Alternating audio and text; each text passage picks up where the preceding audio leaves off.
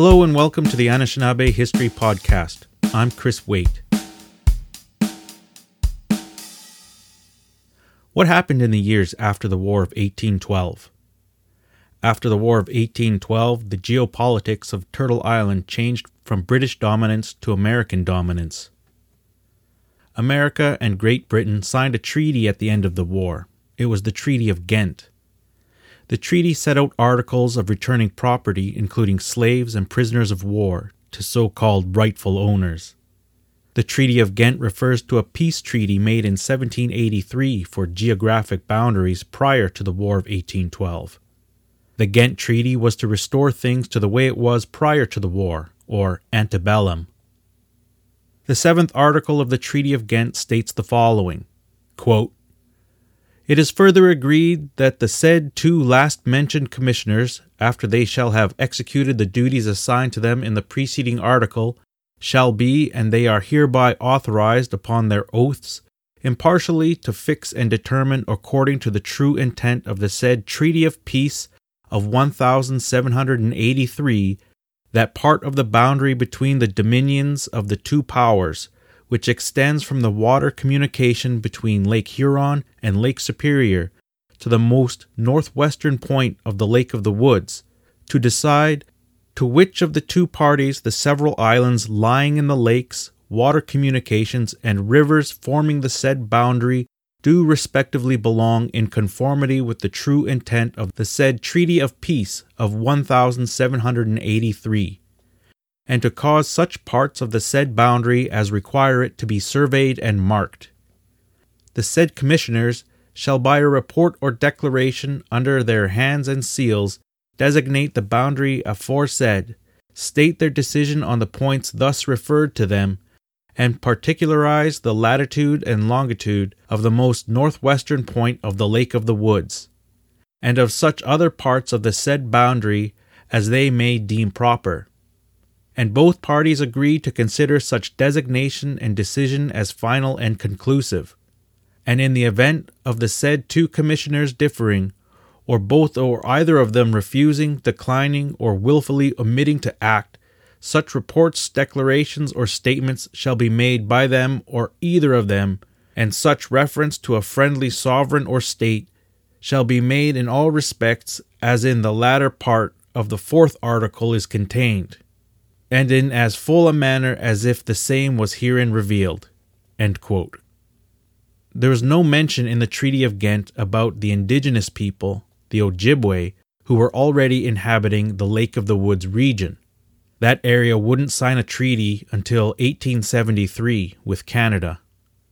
The only mention of indigenous people in the Treaty of Ghent is Article 9. The ninth article of the Treaty of Ghent states the following with regards to the indigenous people of Turtle Island.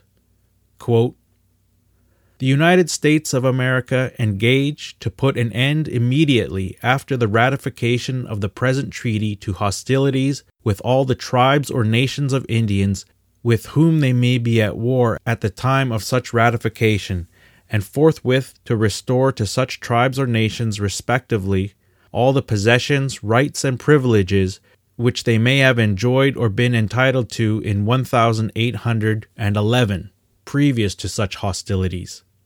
Provided always that such tribes or nations shall agree to desist from all hostilities against the United States of America, their citizens and subjects upon the ratification of the present treaty being notified to such tribes or nations, and shall so desist accordingly, and His Britannic Majesty engages on his part to put an end immediately after the ratification of the present treaty to hostilities with all the tribes or nations of Indians with whom he may be at war at the time of such ratifications, and forthwith to restore to such tribes or nations respectively all the possessions, rights, and privileges which they may have enjoyed or been entitled to in 1811 previous to such hostilities provided always that such tribes or nations shall agree to desist from all hostilities against His Britannic Majesty and his subjects upon the ratification of the present treaty being notified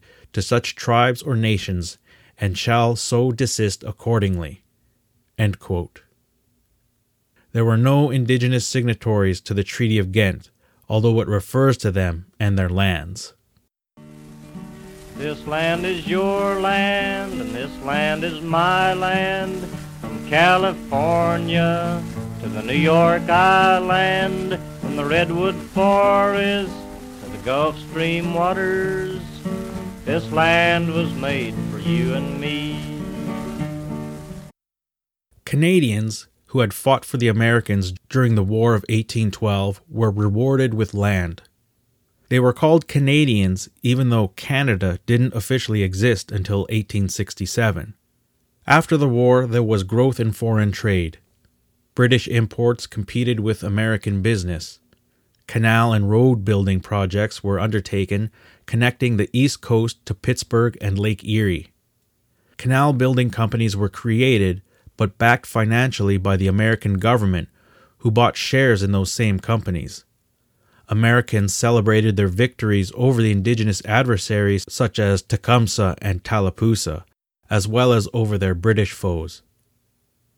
The American military shifted from a reliance on militias to the creation of a nationalized standing army. Tecumseh died at the end of the war in 1814. The Napoleonic Wars ended in 1815. In 1816, the United States made treaties with several indigenous nations. They were the Chickasaw, Cherokee, and Choctaw, and were amongst the so called civilized tribes that had signed treaties with the United States of America. Indiana became the 19th state of America in December of 1816. The Canada US border was first established in 1818 along the 49th parallel of latitude when the two nations signed the Convention of 1818. The Convention of 1818 was an agreement made between Britain and America over who was in control of Oregon Territory. James Monroe was the President of the United States at that time. He was America's fifth president. The Convention of 1818 eventually became the Oregon Treaty of 1846, after much negotiating between America and Britain. The Canadian Encyclopedia Online states the following about the Convention of 1818 Quote, Along with the 1817 Rush-Bagot Pact, the Convention of 1818 serves as an example of improved relations between the United States and Britain following the War of 1812.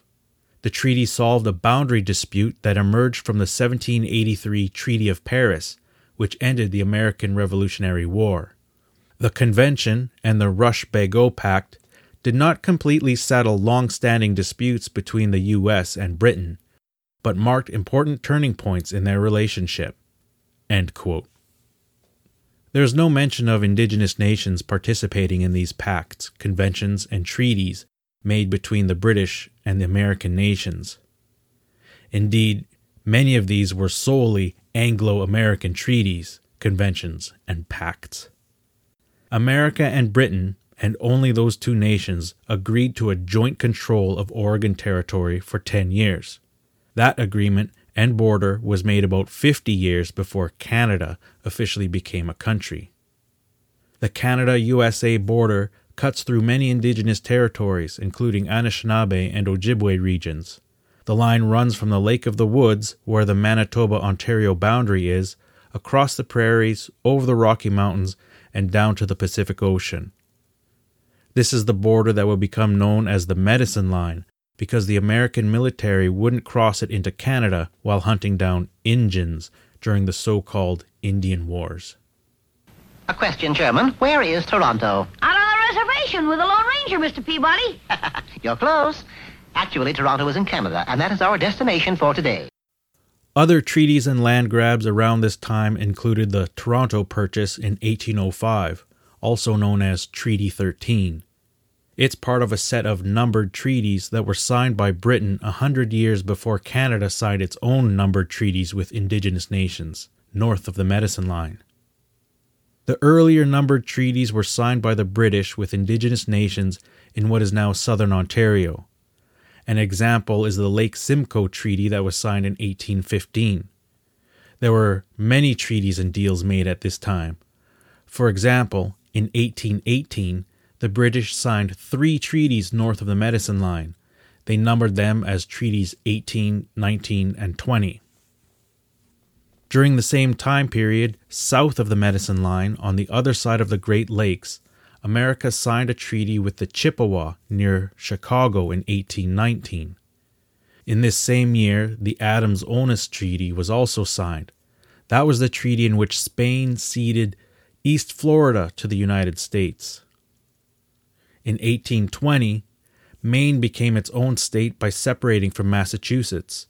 By 1822, Britain had signed treaties 21 through 27 with indigenous nations in Upper Canada. During this time, John Quincy Adams became the President of the United States. Under his administration, south of the Anglo American international boundary, the first Prairie du Chien Treaty was signed in 1825. It was signed by representatives of the Sioux, Sac and Fox, Menominee, Iowa, Winnebago, and Anishinaabe nations on the southwest shores of the Great Lakes region. And this was all before the Trail of Tears began when the Indian Removal Act of 1830 was enacted. Before the genocide. That's all for today's episode.